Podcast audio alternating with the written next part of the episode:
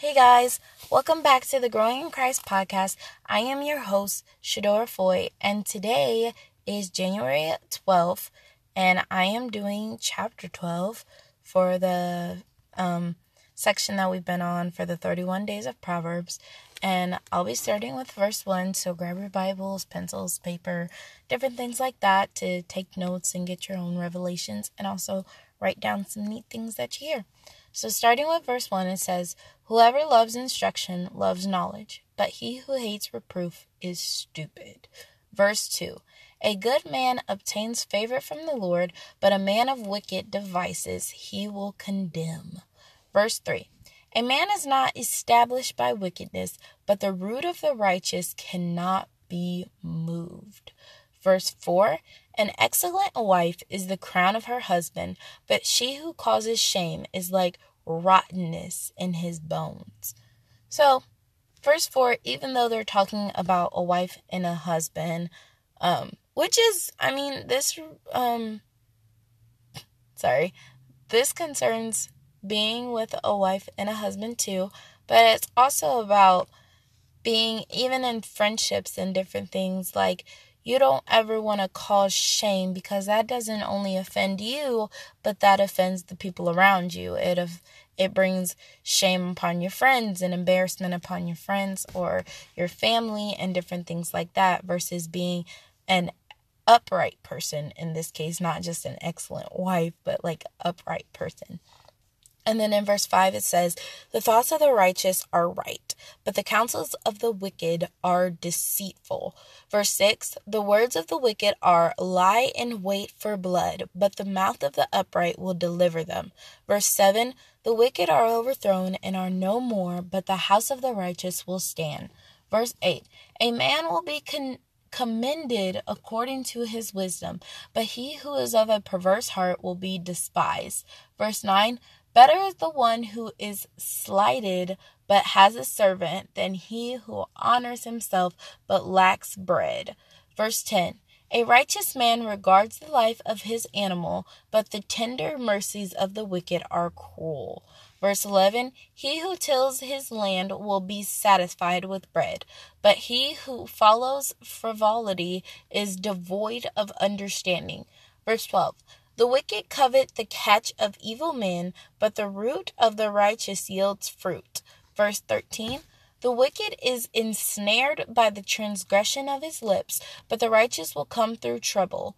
Verse 14 A man will be satisfied with good by the fruit of his mouth, and the recompense of a man's hand will be rendered to him. So, going back to verse 13, when it says, The wicked is ensnared by the transgression of his lips, but the righteous will come through trouble. Um, I'm pretty sure that we've all heard the verse of going through something. Like, you know, when people go through different things or you ask them how are they and they just be like, "Well, I'm I'm going through something right now."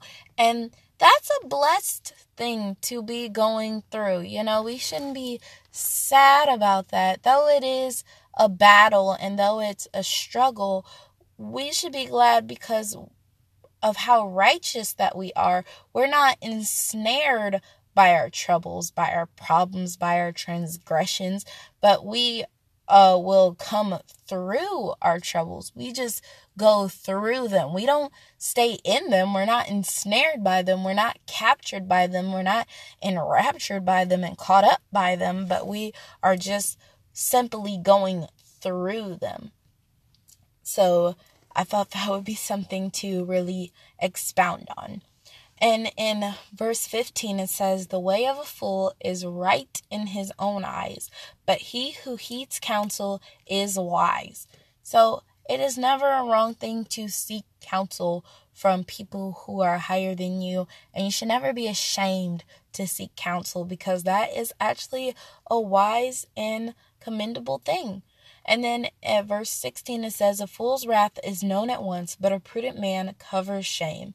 Verse 17, He who speaks truth declares righteousness, but a false witness deceit.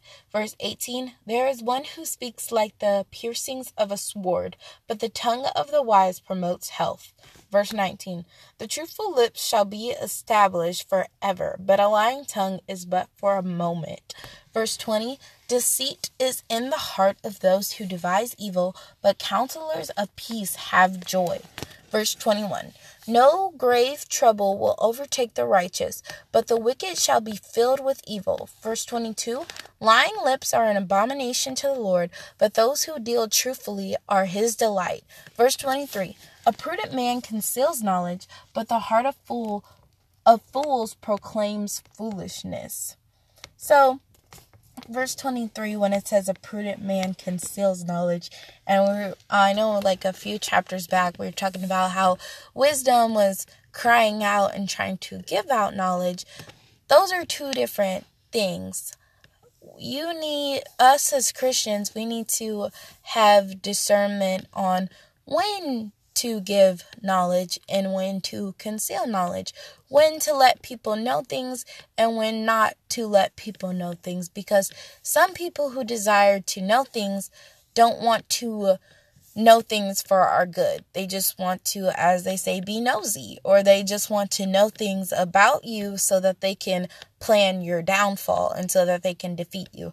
And that is why a lot of people fall into destruction all the time because they don't conceal knowledge. You know, there are certain battles and trials that some people have to go through to get in that close place with God for God to reveal his mysteries to them. But if you go and tell people, well, God told me this, or God told me that I'm going to get a new house, or God told me that I'm going to get a new car, or God, I prayed for joy yesterday and God's giving me joy and he's giving me strength. The moment that the wrong person hears that, they will just plan your downfall. They will come against your joy. They'll be like, oh, really? So now you got joy. Oh, but God can't give me joy. And instantly that affects your your state that affects your atmosphere and now you're feeling like whoa what just happened so you have to learn how to conceal knowledge and those people are more than likely going to be against you whether you tell them or not but sometimes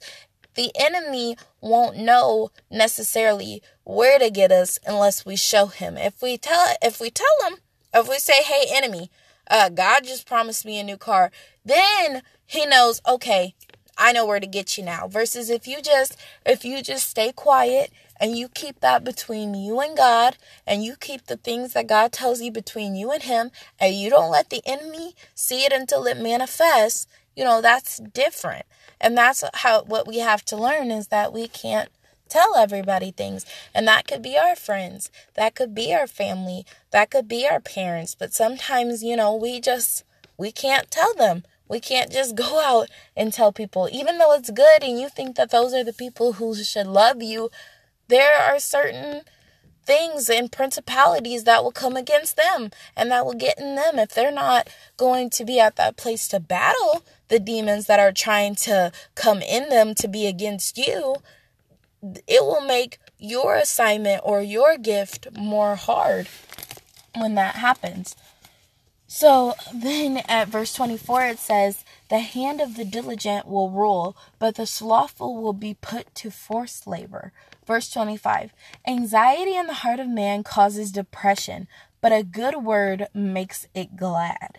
Verse 26 The righteous should choose his friends carefully, for the way of the li- of the wicked leads him leads them sorry astray verse 27 the slothful man does not roast what he took in hunting, but diligence is man's precious possession. Verse 28 And the way of righteousness is life, and in its pathway there is no death.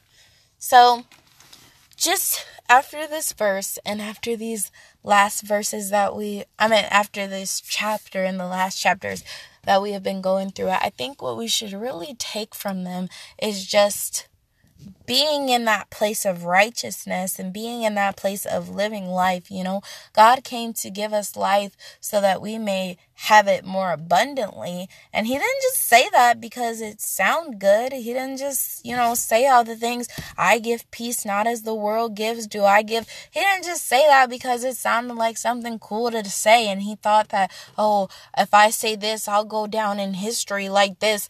No, but he said those things out of truth and truly meaning them.